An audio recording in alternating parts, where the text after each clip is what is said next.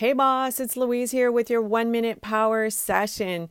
Today we're talking about your offer and how to differentiate yourself from the actual marketplace that you're in, the niche that you happen to be in. And today we're talking about podcasts and actually compiling them to create an offer.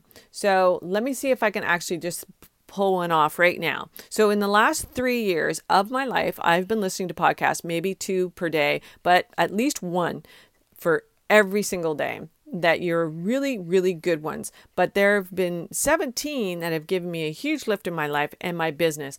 Not little nuggets, but huge lifts.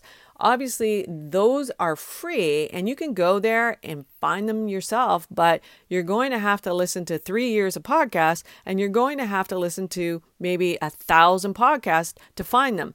But I can guarantee you, you can find them out there. Good luck, and hopefully you can find them.